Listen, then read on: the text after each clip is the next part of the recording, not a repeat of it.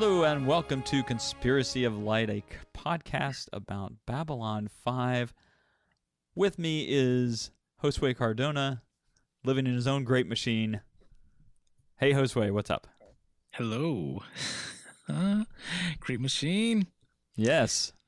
Don't you have your own great machine that you're cybernetically hooked up to and you're actually not speaking to me in a physical form? You're speaking to me cybernetically? I'm I'm laughing because like I have a really old mattress and I feel like when I'm laying in it I look like the guy in the episode where he's like indented into the wall. It's like I need a new mattress. But that's not what this show is about. no, I mean, he, he had to get out of there because he needed a new mattress. That was all. That's all it was about. it's possible, yeah. He could have just flipped it over, but he didn't. He he found a replacement. Oh, I, I, I don't know if that makes sense. I think he'd probably been on that thing for 300 years. So at least eventually it starts to reek. I mean, I, I'm hoping that when when the new owner came in, he's like, uh, "Let's clean that up and clean that up and clean that up."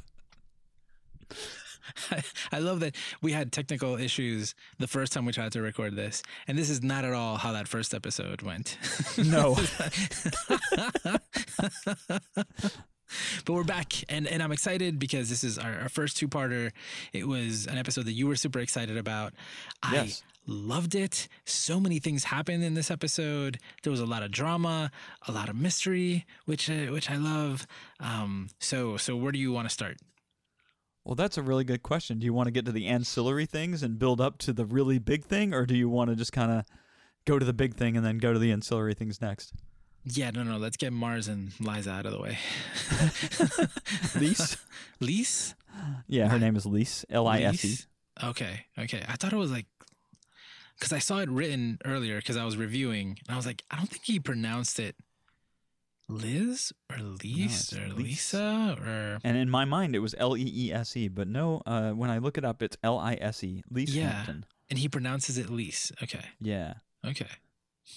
Yeah, so the the Mars thing is going on. So that there's kind of a two pronged story going on, and it's sort of uh, catastrophic on both sides. You know, on the one side we got the planet down below starting to fall apart, and then on the other side we've got this whole thing going on in Mars, and it's just coming in news bites from ISN. Uh, but it's just basically saying, you know, there's an uprising at Mars, and, and we've cut off contact from the government to Mars, and uh, there's not really a lot of understanding of what's going on. But we get a little more background on uh, Garibaldi as a result of this whole Mars thing. Which uh, the Mars thing has been, um, it's been simmering at. in the background yeah. for a while. It's come up a lot.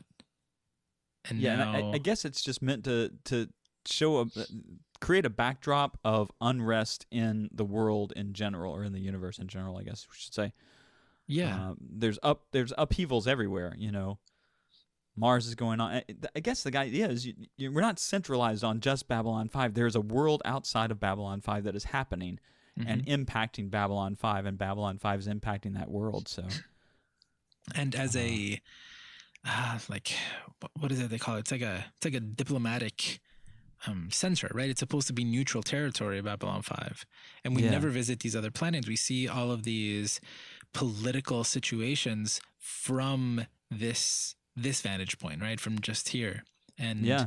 the Mars thing is is is interesting to me because it's very much a it's like it's a it's a story of, you know, I guess Earth I mean, in this case, right, it's the entire Earth, and you, I guess, you know, you terraform, conquest uh, Mars, but then because it's so far away, it's a colony, and eventually, like, when has a colony not tried to liberate itself, right? Like, when has it tried not to separate? It's like it's there's too much difference. There's too many things yeah. happening. There's too much uh, disconnection.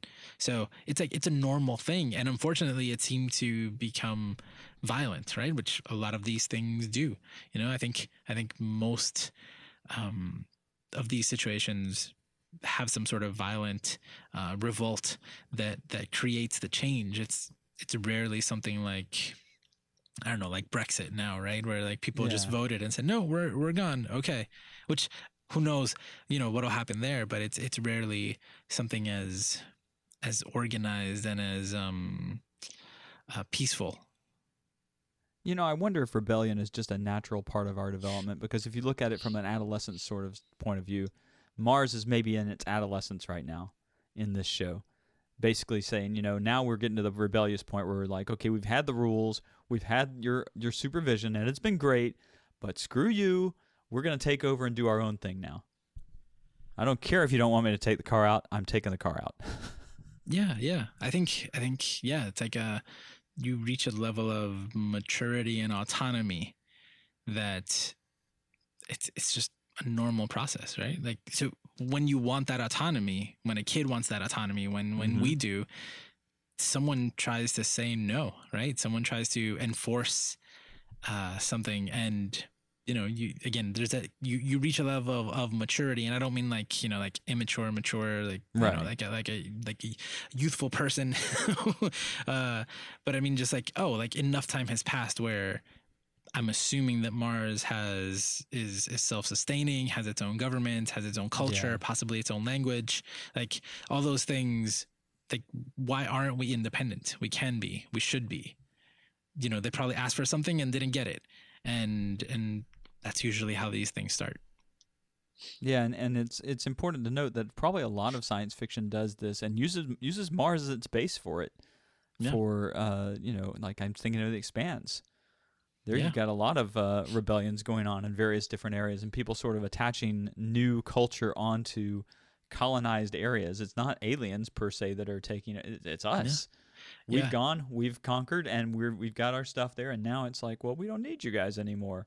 yeah i mean you said attached but really it develops right it just Yeah, just a new culture develops in that in that area and i mean it, it happens on earth right with enough Right. distance um, um we see that um already take you know take any country and there are there are pockets and different accents and completely different cultures so yeah i mean that's inevitably going to to happen if we ever get that far right if we ever start colonizing any other places and it's so funny right happen, like we, right? we it's on its way, right? It's going to happen sometime in 2020.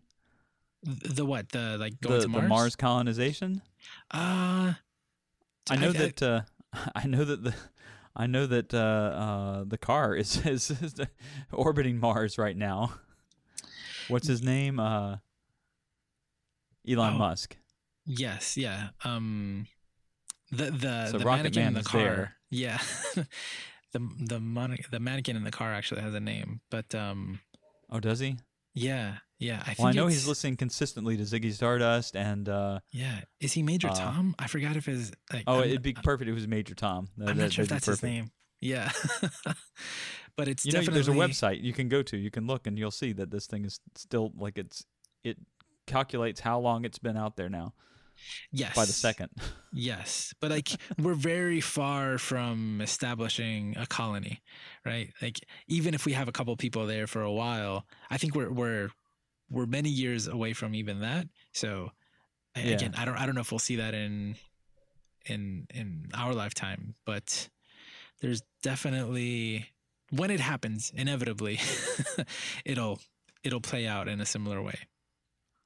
complete digression uh, just a quick moment because we talked about the maturity level and, and that kind of thing and i was just kind of realizing okay so two year old the terrible twos is when we start having to experience no for the first time and then from then forward is a battle between us and whoever's in authority over us. We're either going to bow the knee or bow the head bend the knee or we're going to put our fist up one of the two. Uh, It's true. i don't know where i'm at in that process right now whether i'm raising my fist or, or bending my head i can't tell. Oh, I probably The- developed allegiances at this point, and I, some things I, I will bow bow the head and bend the knee. this is true. And it's funny because uh this is like you said like this is the an- ancillary part of the episode Um, yeah, ancillary. yeah like like philosophically we could discuss this for a long time but we really don't see anything happening. All we know is that there's uh communication has stopped because there's there's a revolt and actually i don't remember if towards the end was there any sort of resolution Not so much a resolution. Um, I don't think it was more that um, like a ceasefire We were- right? maybe a ceasefire. We were able to break through. I mean, Garibaldi did not get you know, th- this came from this came from Psi Corps helping him out, not from uh, any normal governmental channels that he had to Mars when he found out that Lise was okay. Um, it was just a, a favor, basically, from Talia Winters to Garibaldi, the man who's always on the elevator. Um, Yes. but uh, um, I don't. I don't think maybe there was a. I can't remember. I think maybe there was a little bit of a pause or something.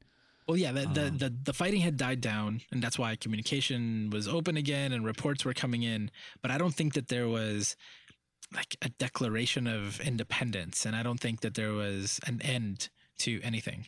But I mean, I, I Oh don't know. no, there's We no can- there was no re- no real resolution going on there as far as I could tell. yeah, yeah, Um, but yet still, it, it uh, th- maybe we're just thinking there. Maybe we're just thinking there's a, a pause because we actually got to to see Lise and to see Garibaldi get some resolution for himself. Well, and she I don't know says the resolution there's really yeah, she says that the violence has died down. Died But- down. Yeah. Okay. yeah, so maybe yeah. they're starting to make some get some purchase on their their goal to secede or whatever it is they're trying to do. Yeah, yeah. But again, I, I don't remember the details. Again, we're like a week.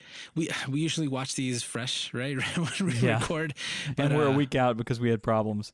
Yeah, and it was two episodes, but um, but yeah, I mean, like that hap- that was happening in the background. I feel that that's going to keep being uh, an issue that that comes up, and and it's an interesting one. But really, this was all just like to show. This was like a Garibaldi side story, right? Yeah, I mean, I think it's meant to set up uh, a bit of um, stress and, and drama for Garibaldi in the midst of all that's going on with uh, the planet below, which I had the name of the planet last week. Epsilon three. Thank you. It's Yep. Epsilon 3, yeah. That's the planet right below Babylon 5 that's suddenly breaking up and, and starting to have some seismic activity. Also, suddenly has a name because I don't remember having. I don't remember anybody talking about it before. It just wasn't an entity. It was like I don't even Yeah. know why that like here we are parked outside this planet, but we really don't pay any attention to it. I think there might be some idea that they had sent survey crews originally and there was nothing happening. Hmm. Yeah. Well, uh, well, I mean, when the episode starts, right? So, like, are we done with Garibaldi? I, I don't think there's really much more to talk about, right? Are we ever done with Garibaldi? No, No. uh, it's fine. We're we're Right. we can move on. right. So, so the episode starts off with this um, research group, right? That's about to Yeah. that's going to survey, and they get close, and then the something from the planet is attacking them, right? These missiles are coming at them, Yeah. and and that's when. Like, like I don't, I don't know if they had tried to survey it before, right? There's, there's more explanation on that afterwards. But then, when they, when they come back, we know that, you know, the theory is that something, something or someone is attacking, and Yeah. and we we want to know what's going on. Well, they start out by saying that maybe it's some kind of automated defense system, which uh, unfortunately my mind is such that I've read Hitchhiker's Guide so many times and they're talking about deep in the bowels of the planet. So all I could think of is this is the legendary planet of Magrathea and these missiles are just a courtesy detail. Uh, Stop mixing. yeah, stop it- crossing your it's streams. obvious. what's that? Stop crossing your streams. Uh, I, I can't help streams. it. I just automatically cross my streams. I'm a stream crosser. Um, and and really, Hitchhiker's Guide has made such an impact on my life that I see it, a lot of things through the guise of Hitchhiker's Guide. Thank you, Douglas Adams, for doing this to me. And I'm wondering, I'm actually wondering if if uh, Straczynski even thought about this as he was putting this story together, Hmm. because it just does remind me of that moment Yeah. um, yeah. and going deep into the planet's core. But uh, yeah, so we've got seismic activity. They're trying to figure it out, and uh, seems like they are uh, they are not welcome down there. Yeah. I mean, we, we can like, you know, we don't have to recap everything, right? Eventually, uh, we, we find out that, uh, well, we see like these, these, uh, this apparition comes to Sinclair. Yeah. Then it comes to Londo. Londo. Yep. Yeah. And then uh, it's Ivanova and Sinclair are so curious that they go down themselves. They go inside, they land, and they find the person that they saw in the apparition uh, hooked up to this machine, which is like the mattress thing that we were referring to earlier. the, it's like a the great mattress. Yep, it's a man-shaped hole with a man inside of it, and so Yes. they they grab the man, they bring him out. Uh, he's a he's an alien named Tarkan, I think. Varn, I thought. Varn. Oh, then Tarkan is the the species. Uh, now I'm gonna have to do a lot of research because I think so. I think I think maybe you're Tarkan is thinking the, of uh, the the guy who came later on. maybe. uh, you know, trying to take over the planet. Damn. Okay. Well, we'll go with Varn. Varn is his name then. Vern. Vernon. Vernon uh, is is brought up, uh, but he's really sick. And while he's being checked out by Franklin, he he speaks to Draal, who is uh, Delenn's friend. Yeah, Delenn's mentor. Uh, Yeah. Draal has been Delenn's mentor for a very long time. I guess kind of a spiritual advisor also. Yeah. Yeah. Um, and I, I I just note that he was uh, talking about going to the sea. Like he had come to Babylon 5 to basically leave Babylon 5 and go to the sea, which is code for I'm going to go die. But I couldn't help thinking that it also reminded me of the elves when they talk about going east uh, Yeah. on, on Middle Earth. yes. And I was thinking that maybe in in uh, Straczynski's universe, maybe the Minbari are elves. Hmm. Hmm. I get that. I can. I can. I can totally see that. I see that. Yeah. But the, as he as he explained it, and he as he continues to explain it over the course of two episodes, although it seems like he's going to die, it's more like He's so- looking for purpose. Yes, right. So so um before we started recording, I mentioned uh that like uh, my girlfriend is really into horoscopes and I started dabbling. And there was this one uh horoscope that I, of mine that I found recently. And I'm going to I'm going to read part of it for you because uh it was so uh, seems so relevant to to the episode and kind of um like really put something into perspective. Okay. See if I can find All it. And um, it, it's kind of long, but at the end it says, rather than living through a partner's work, focus on what inspires you and find your own sacred calling. and that- Ah.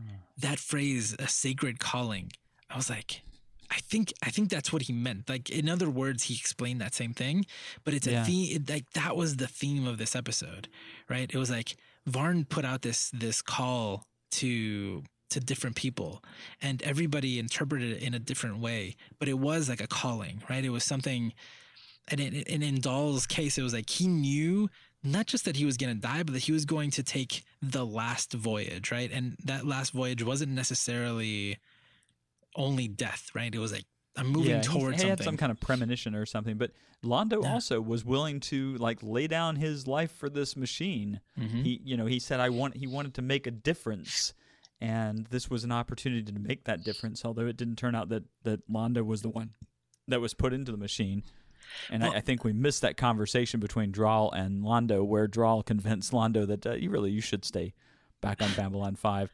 I'm gonna take this role because uh, I'm the one who needs to go there right now. So, so I feel like it hints at that, but I think that Londo's sacred calling was just to take them there, right? Like, Maybe I, so. I feel like Varn recruited the people that he needed uh, to Yeah. to accomplish his mission, which was to find someone to replace it. And I think, I think that Londo, like again, this is my interpretation. I feel like Londo's purpose was to take them there, right? This frustrated Okay. pilot who's like doesn't So he's the uh, what, the Chiron. He's the ferryman, yes, yes. Yeah. still crossing streams. But I can't help it. I mean, he's the ferryman to take uh, take Draal to the machine. That's Yeah. awesome. And he called on Sinclair first. And we know, and we've talked about this in the past, that like Delenn is a helicopter mom. She is making decisions for Sinclair. And she says it at the end. She says, you know, I didn't like we did not include Sinclair because if we had, you and He I would have taken know the yeah. He would have been there, right? He would be in that in that machine right now instead of Draal. So it's like Delenn being Delenn, right? But I, I when when Varn called out to to to Draal, I was like, oh well, maybe maybe he can do it, you know. Yeah. Um, I mean, you could see it as like he called out to to Sinclair, and that sparked his curiosity. So his role was simply to go down and find him and bring him up. So in that sense, it's like okay, so Sinclair served his purpose, Nalondo served his, and Draal served his. So it did feel very calculated. You know, Yeah. as, as I thought back on it, I was like, oh, like this guy, this guy's he knew exactly what he was doing. And Well, so techni- Draal Mhm. talked about there being uh, the, the third principle of sentient life Mhm, yeah, is to give yourself entirely over to something else in order to help your fellow man. Basically, that's not Yeah. the exact quote, but yeah, um, Self-sacrifice, something, prob- something. yeah, to sacrifice, and of course we're talking about that with Sinclair, and we're talking about the, the possibility for for Draal as well. We've never really seen that much of that side of Londo, except that Londo does really work to make sure his friends are comfortable. Um, there is that scene between him and Garibaldi where he's trying to Mhm. make Garibaldi feel comfortable. and he says at the end like, "Oh, I'm going to go." Like I have a, I have a very I'm going important to go make other people happy. Yeah, yeah. And I don't know. This was this was a, an amazing Londo episode because, like, I don't know. I've always thought of him as like the the the drunken buffoon, right? But he's Yeah. like, oh, he has some depth, and he has military experience. And he was a pilot, right? Like he did all of these things, and they all came to to play a role in this episode. And he seemed fulfilled. You know, like if Yeah. there is any such thing as a sacred calling, this guy like like heard the call and answered it because at the end he he he was a different person, you know, or at least a different person that we've never seen. So I don't know the extent to the power of the machine, um, but I, I'm wondering if maybe even I can entertain the idea that maybe even Draal's coming to the station was as a result of some kind of metaphysical call he felt that may have came from the machine or from Varn in the machine. Um, I, I'm Yes. not. I'm not. I'm not certain, but it seems like it might be possible.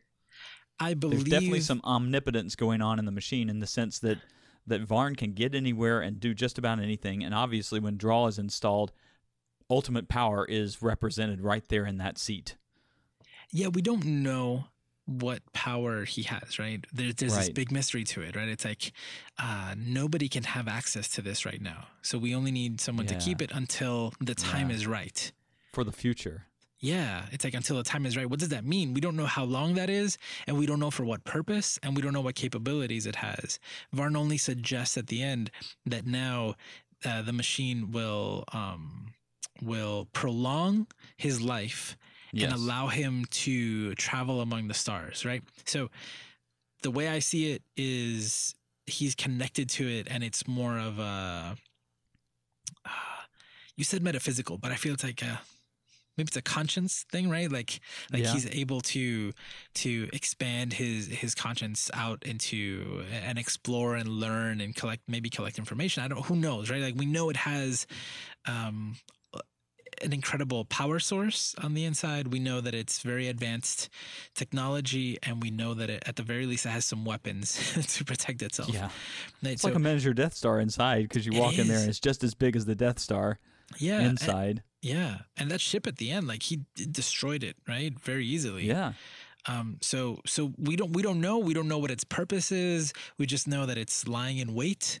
right next to Babylon Five, Yeah. um, with with and now it's in the care of the Babylon Five Advisory Council, right? That's something that they said like it was a declaration that Yeah. uh, that Draal made at the end, and and that's like a, I don't know that's again a lot of mystery. Who knows what's going on there? But it's it's fascinating. It's really interesting. So to, to you know uh, exploring the possible uh, capabilities of this great machine, definitely I think that yeah, like Draal was called there in part by by this, right? Like I think that this was his sacred calling. I don't think that he was Yeah. that there was something else, right? Like he it wasn't coincidence. Um I he may not have had an idea of where he was going, but this this travel to the sea kind of thing may have been the travel to the planet. Yeah, yeah. I mean, so the like you said, uh, the the Minbari, they're the elves, they're the spiritual ones. They're connected to more things, right? This Yeah. idea that he that he he was going, you know, on the uh, to the sea was something that culturally they understand. Delenn understood it when she heard it. Mhm. Uh, I, I don't, but I don't know how much uh, the Great Machine played in that. Actually, I, I I'm just speculating. I don't actually have No. any proof whatsoever. Yeah, no, we don't. But the scientist in me believes that yes, that like like Varn did pull, you know, this man in that direction. And just the same way that he like you know projected an image to the other people that needed to see it for him to accomplish his goal.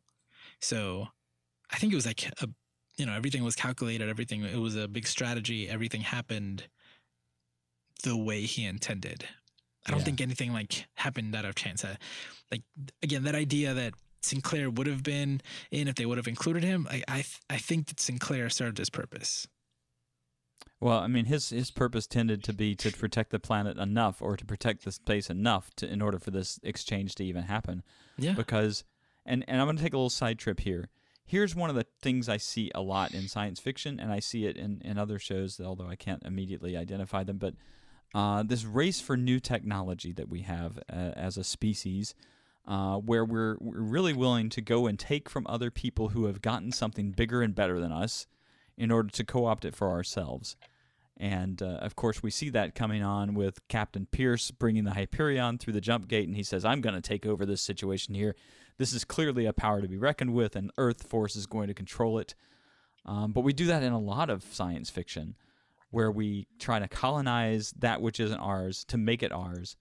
And there's there's uh, some discussion uh, by, I think it's Ken Wilber that made this discussion. Maybe it was Ira Prigogine, who because he talks about um, the structure of scientific revolutions and, and this whole idea that, um, you know, when it comes to technology, you have to get there by sweat and tears, right? You don't just taking it means that you don't understand the price that was paid to get to that point, and as a result, you're you're approaching it with less of a maturity than you would have if you'd actually come up with it on your own.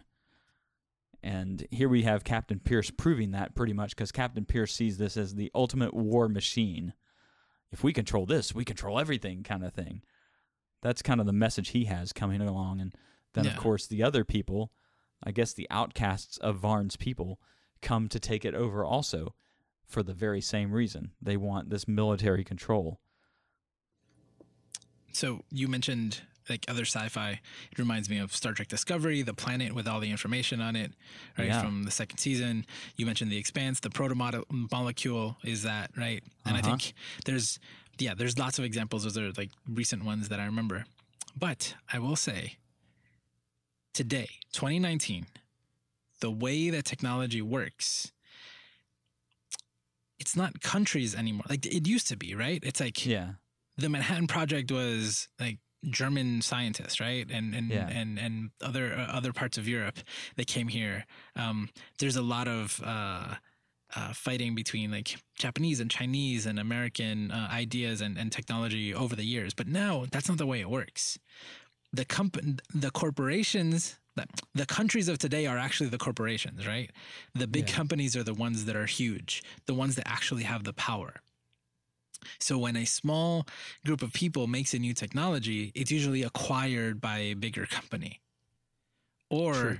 So so it's like I think that that continues to play out and the way we see it now is just slightly different, but it's it's like no countries anymore buy or or conquer, you know, in an area for the for the technology. It's really it's it's happening so quickly and then companies are just acquiring. So, you know, like Google is very powerful because over the because it created a piece of technology, but then it acquired many, many more. So it just it continues to happen. Like we see it every every single day. Little miniature Borgs all out in the world, slowly zapping up everything. Um, well, you know, I was thinking about this. I, I remember a time. I don't think anybody believes this anymore, but they may. I remember a time when we first start started getting fiber optics, and there were people in the world who thought there's no way that humans were smart enough to make that. We got that from our from our connection with the aliens that visit the planet. Did you not ever hear this this argument? um, no, but it's like that's like Stargate, right? Where a little bit, yeah. all this technology is like, oh, it's actually aliens who built the pyramids. You know, Yeah. it's like it's actually Yeah. aliens who did all this other stuff. Um, no, I mean I don't remember hearing stuff like that, but uh, not Well, I do live in a place where backwoods Georgia is a pretty easy, accessible thing. So we I've- believe in UFOs, and we believe that UFOs brought us technology. yeah, I I mean, Uh, I don't. I have no comment.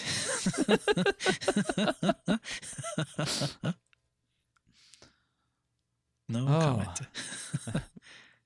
but but again, it's it's still it's something that continues to happen. It's not something.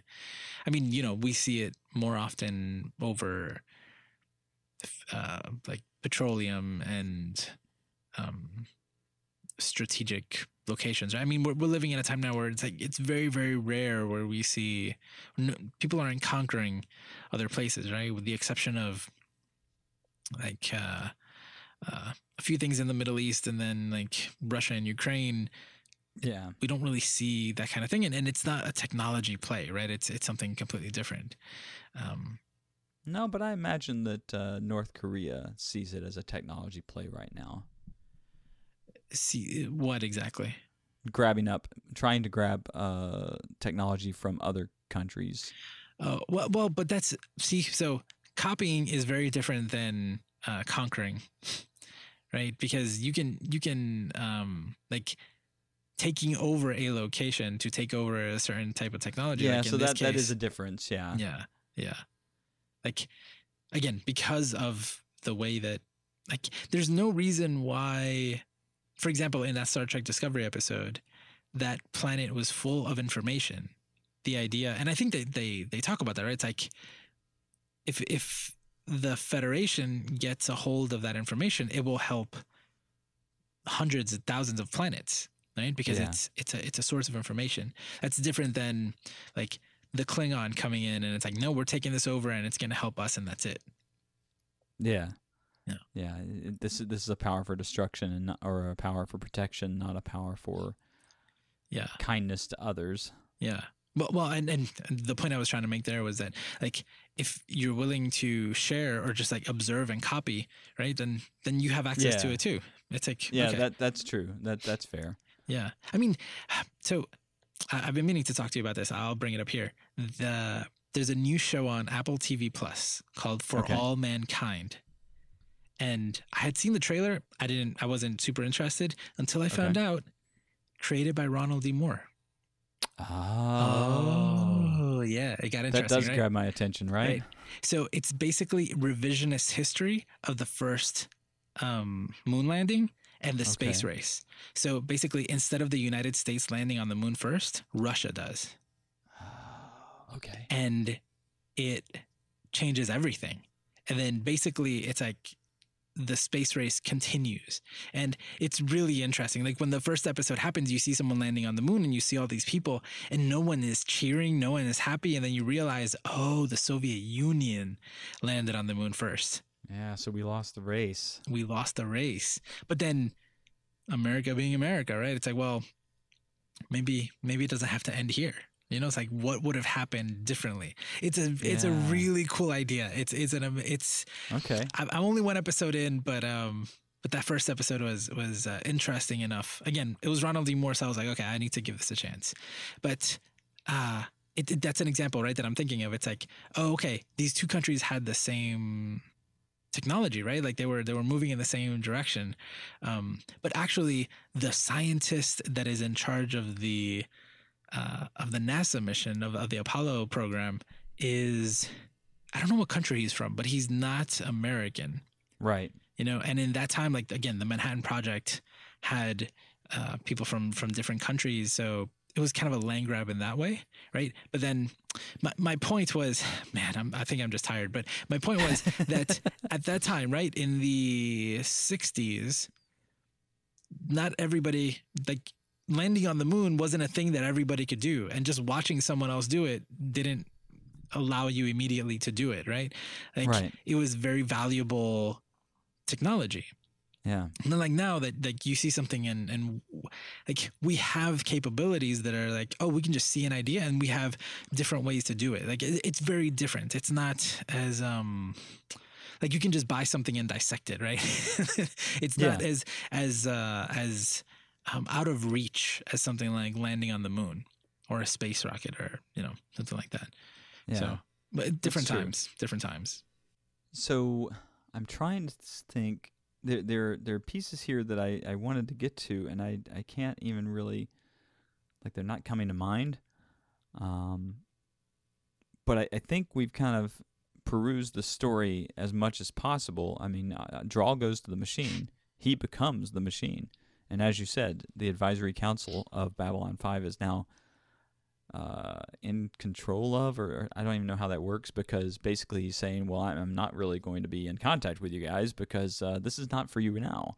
Yeah. Um, I think it was like the protection, right? It's like we're under the protection of the of the advisory council. And like I don't know that Draal is the great machine, but he's definitely the pilot of it. yeah, yeah.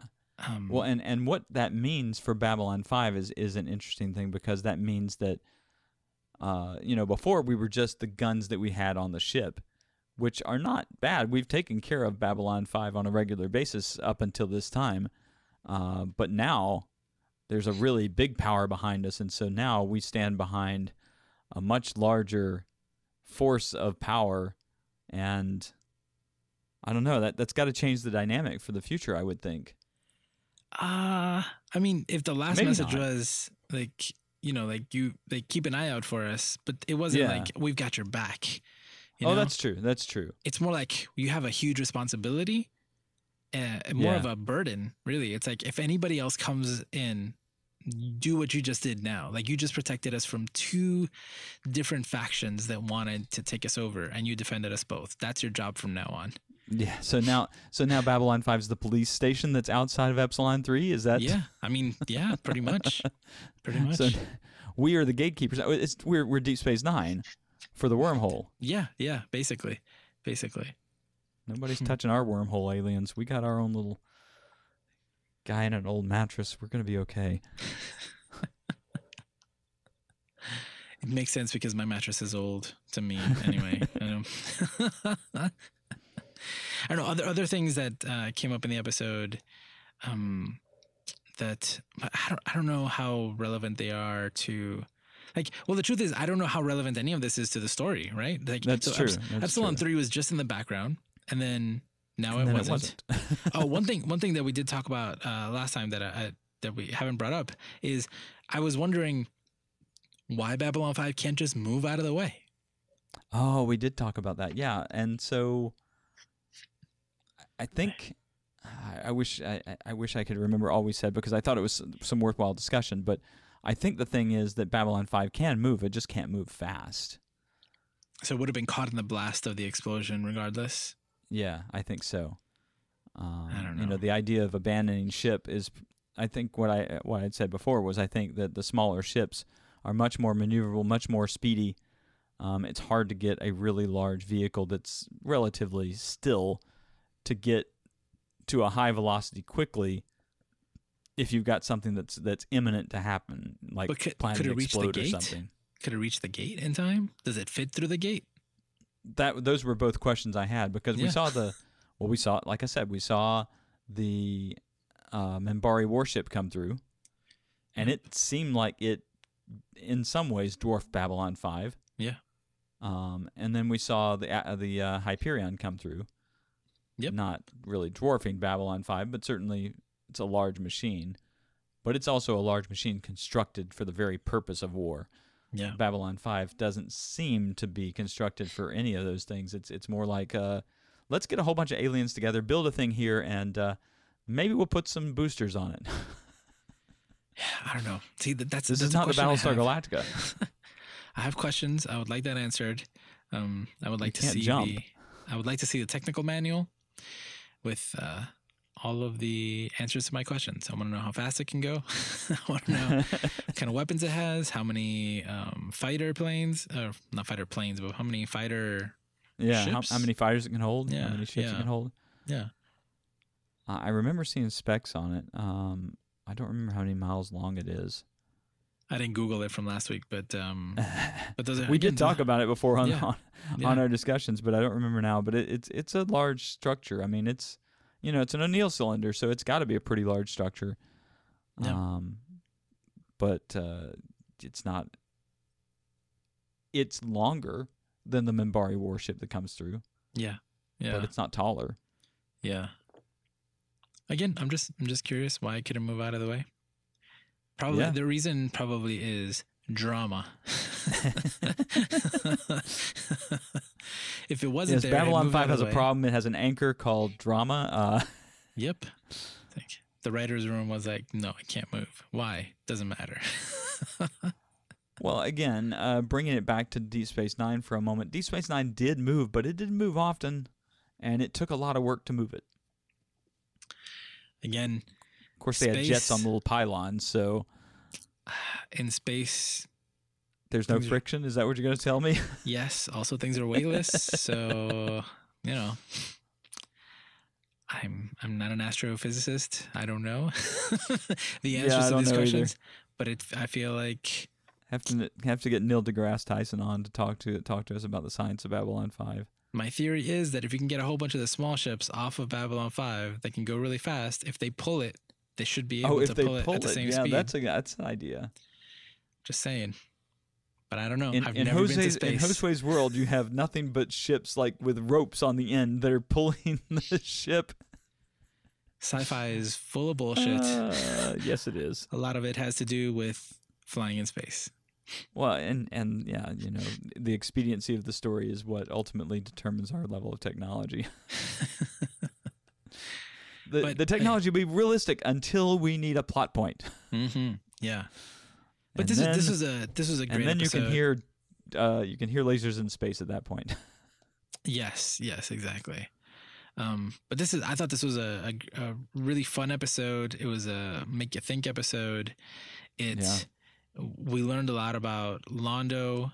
Um, really, he's the only one that like and he had any sort of character uh, development, in my opinion.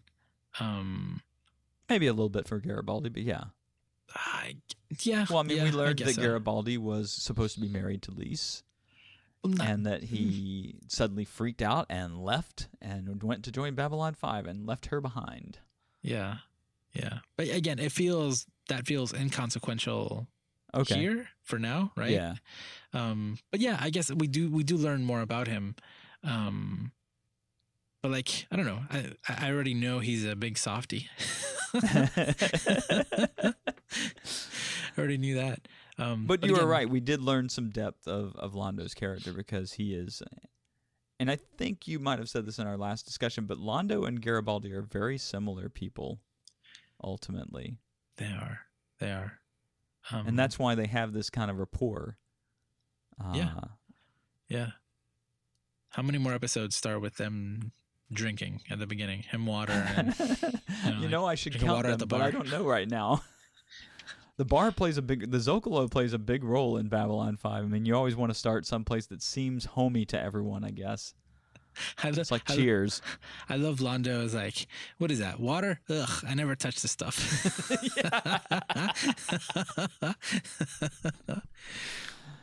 That was great. Garibaldi always goes to the bar to drink water. It's uh, interesting.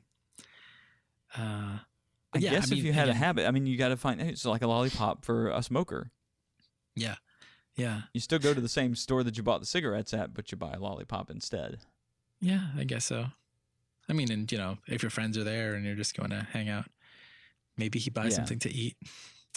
Uh, maybe it does seem like the are really social place everybody bar. goes after work, though. Like even Ivanova, she goes there after work to blow off steam before she goes home. Of course, Yeah. Ivanova has a real drink, but Yeah, um, yeah. Um, Garibaldi just continues to drink water. To I guess he he wants to be. a part of He's so close. He's so Yeah. close to what he used to be, and he's trying not to be. So he's going to sit at the bar and drink water, but he's not going to drink liquor. Hmm. Yeah. In the previous, uh, no, it was, no, it was in this episode where he's at the bar and he picks a fight, Yeah, beats up three people, right? It's like, because they were talking bad about Marzies. yeah, he's living that bar life without, He without the alcohol. Yeah. so it, I, I don't know if he would. I don't know if a twelve step program would say that he is doing things right because he's constantly putting himself in contact with a place that would have initially been his place to get his his push, his fix. mm-hmm. Yeah. Yeah. He might be. I don't know. I don't know. It's just a dangerous. Like it's almost like. It's just like you're you're cheating, you're you're, you're teasing yourself basically. Again, I, I don't understand it, but, uh, I remember talking with some kids. We were going to uh, we were on our way to some place. I was I was working at a residential facility, and we were in a van and traveling somewhere, and uh, they're talking about strip clubs, and I'm like, a strip club? That's like that's like going through the desert and needing water, and then you come across water, and it's in a cage, and you just sit there and look at it. that floored them all. They loved that. They they they, they did. Are you sure? they did. No, they did. They were still quoting that to me later on. They're like, you know, I never thought about it that way, Mr.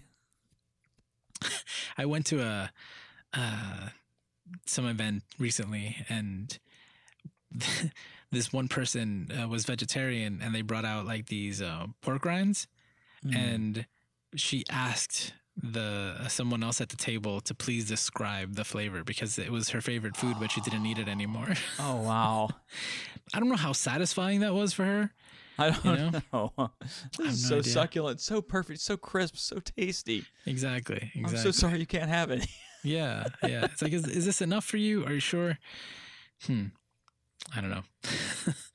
Strip But- clubs and pork rinds. yes. Damn, That'll be the name of this episode. it should be. uh, so I think Epsilon three, the Great Machine, huge. They're now, but, that, but it's like it's been put in a box and put away, as far as I can tell. I mean, I, I doubt that it'll like appear in the next few episodes. Just like Talia's superpowers, like there's a lot of things that are coming into play here that I I did not expect at the beginning, and none of them are none of them are paying off. None of them are let me not say paying off. None of them are being Resolving. addressed. Yeah, not even resolved, right? It's like like Talia's superpowers don't need to be resolved. They're just like they're they're there. Oh, they're just present now. then yeah, like you can use them now. Like so the great machine, like what can it do? And will it like if there's a situation that's serious enough, I'm gonna be thinking, hey, the great machine is there. That could solve it, right? Like Yeah. you're you're painting yourself into this corner. Um, I don't know. Did you ever watch the the show Heroes on NBC? Yeah, yeah. It's it's been a long time, but yeah, I watched it. So I I hated that show at some point because Oh. I felt that the writing was if, like when I got to season 3 it was just so frustrating because the main character was basically like he had everybody's powers. So he could literally do anything. And there were moments and this is like a the guy, Superman right? problem. Uh, the what? That was the bad guy, right? That that got everybody's powers. Um yes, yes, but the, the the main character also had a whole bunch of different powers, right? So it was like okay.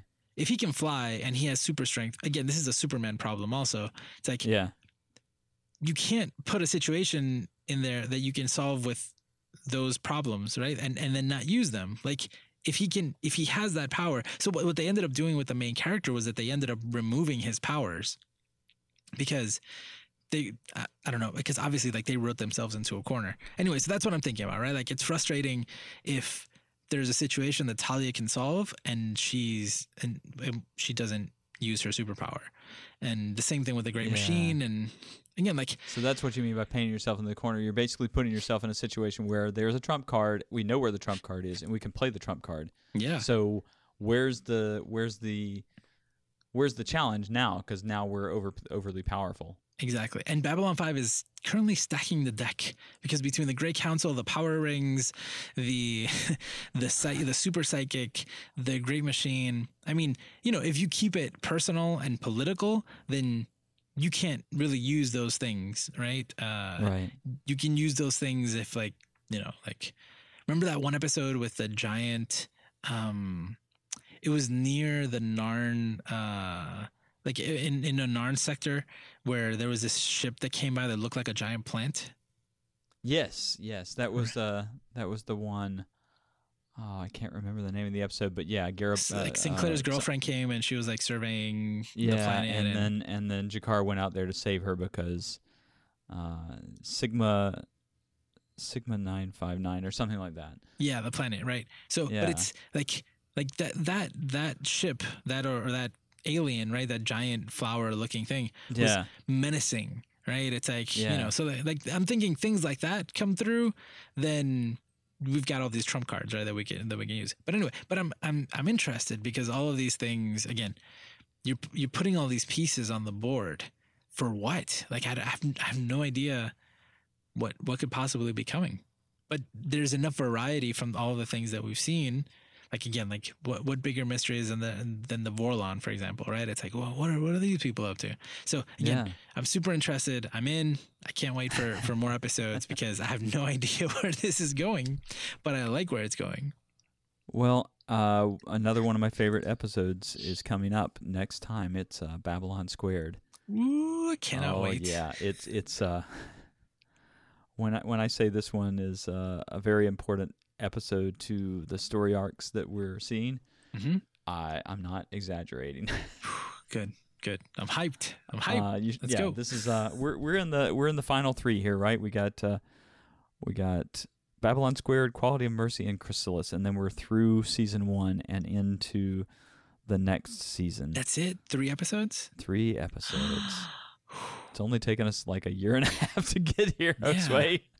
I know, man. Start doing a weekly podcast here, and then maybe we can move through it a little, little, little quicker for you. I'm, So you can I'm- see it in serial format the same way we used to see it, where we have to wait a week and try to figure out well, what's going to happen next on Babylon Five. Why don't we batch the episodes instead and just like do five episodes like every Saturday or something like that? No. You are a man with a lot of extra time on your hands. I prioritize. Uh, can move some things So my priorities aren't good. That's what you're saying here. Yes, that's exactly what I'm saying. Let's go. I want to watch Babylon Squared. I was just thinking, I like the idea that, that Sinclair's in his room and he's trying to open a jar of pickles that just won't open. And he's like, uh, Draal, can you help out here? Or Talia. or Talia. no, I think Talia would be like uh, an affront to his sense of masculinity. He wouldn't he wouldn't ask her probably, but I don't know. I could be wrong. I don't know. Lots of good stuff coming up though. I'm really excited. So, well, thanks for uh, talking to me about Voice in the Wilderness. Uh, for those listening, this has been a two-part story, so uh, hopefully you've seen both. My goal is always that you have seen the episode before we talk about it, because if you listen to us talking, you're gonna be just deadly confused. Yeah. We're not giving you the story. Also, you should tell people this before the episode, Sure, not at the end. that's They know already. They got this far. They have no idea what we're talking about. That's fair. Well, you know, if you don't know what we're talking about and you've hung in there, thank you. Yeah, and please write to us and say why, why you did such a thing. Why why are you still here? Yeah, very interesting. Oh, but I'm excited if people are joining us for the trip. It, it's a lot of fun, and uh, I'm just, uh, you know, I was reflecting on this the other day why I'm doing this, and part of my reflection was that this was a seminal part of my sort of what I call my media genome. It it made a difference in my life at a time I needed this particular uh, this particular media, this particular archetypal story, this the, the things that are going on here. I needed it, and it filled a spot in my life. And now I get to go back and see um, again for maybe the third or fourth time. Is it still meaningful? And um, is there anything that I missed? And then the the bigger piece for me, maybe it's the third principle of sentient life, but the bigger piece for me is getting more people into the story because I think it's so. You know, I'm hyping it a lot, but I it was life changing for me, and I can't even put a finger on what that means except to say that it's just part of me now, in the same way that Hitchhiker's Guide is, or some episodes of Star Trek. It, it's it's it's part of me now. So the fact that other people are coming along and enjoying it with us and and puzzling through it with us, the fact that you're here doing this with me, it, it's just making me really excited. I, I get the the giddy geek freak on. I think it's really important to take the time to do a deep dive like this on something, especially something that like we already know that it was meaningful for you. And Yeah. over the course of, you know, hopefully by the time we're done with this, it'll be over a hundred episodes of the podcast, right? Where we covered every single episode and, and other things. And I don't know what percentage of that is going to be um is going to explain what it meant for you and how it was meaningful for you but i think that it's it's like you could just write a blog post or something like that and saying this is what Babylon 5 meant to me. Yeah. But this is actually an exercise of going through that, you know?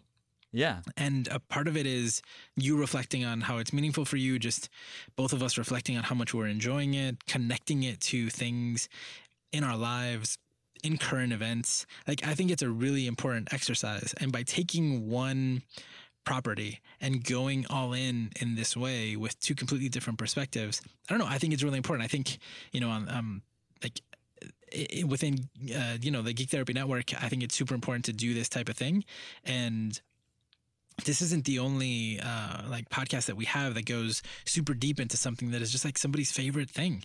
And I think Yeah. having these, um, you know, uh, having these things exist is super important. And again, like I don't know how much I can recommend that you listen to a hundred episodes of something, but I think it's a, a great exercise in what we're trying to do. And if you can come along that journey, I think you can you can like my hope is that by the end of it, people understand you better, you know? And Yeah. you understand yourself better. And people can empathize with that. And and I don't know, I think it's I think it's a really fun uh, experiment. And but I think it's very important to do because it's I don't know, I think it's something that's hard to do, right? To be Yeah. able to to to really take the time and sit with someone and and really try to understand the way they see something and we're taking one thing which is babylon 5 right and and connecting so many different things to it i, I don't know I, I i love what we're doing i'm Yeah, me too. Yeah. And it, it could be done with so many different things. Like, I, you Yeah. know, I don't have time for it, but I am working my way back through Buffy and Angel now. i've been thinking I about could that do lately that. I could do that same deep dive with Buffy and Angel.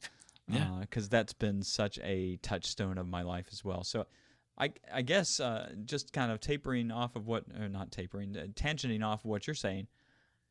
For people to go out and and get so engaged in a piece of media that they're willing to do a deep dive and talk about it for an hour a week, um, I, I think that even if that's not edifying for your audience, which hopefully it is, it can be really meaningful for you. And so I don't know if this is what you're doing, but I would invite people to pitch ideas for their own deep dives that they'd like to do. yeah i've i've asked around um we have one that's on the assassin's creed series Yeah. um, that's um, Mark Queedy's uh, part of the network. That's his favorite game series, and he talks about it the same way you talk about Babylon Five. It's like this was meaningful to me. To me, it helped me. It it changed the way I, I view the world. But it's also like this really fun thing that I think is really cool. You know? Yeah. and all of those things. Like again, that's that's that's what we've been talking about for years with geek therapy, right? It's like how do you like this is what matters. It's like how do you like you already care about this thing. You love it. Maybe you don't understand why if you don't take the time to reflect but maybe you do. And now by going deep into it you're you're sharing that. And i've heard some suggestions from people and i'm, I'm always looking for to, to help people out right? Like if, if somebody wants to do it i will i will provide the tools. I will be as helpful as i can uh, to do this because i think it's it's really important. So there you go, folks. If you want to run your own Sesame Street podcast, just talk to Josue. That's it that's right Actually, I, I, I would totally listen to a Sesame Street podcast. you say that now I'm not doing it myself. Not No, at I- I all. know, i know well, or a Pinky in the Brain. I'd do that too. hmm, All right. let's go Let's go. well, uh, thank everybody for listening, uh, for playing along with us. We'll see you next time. We're gonna we're gonna go into get into Babylon Squared. All right. Yeah. We'll see you soon. bye everybody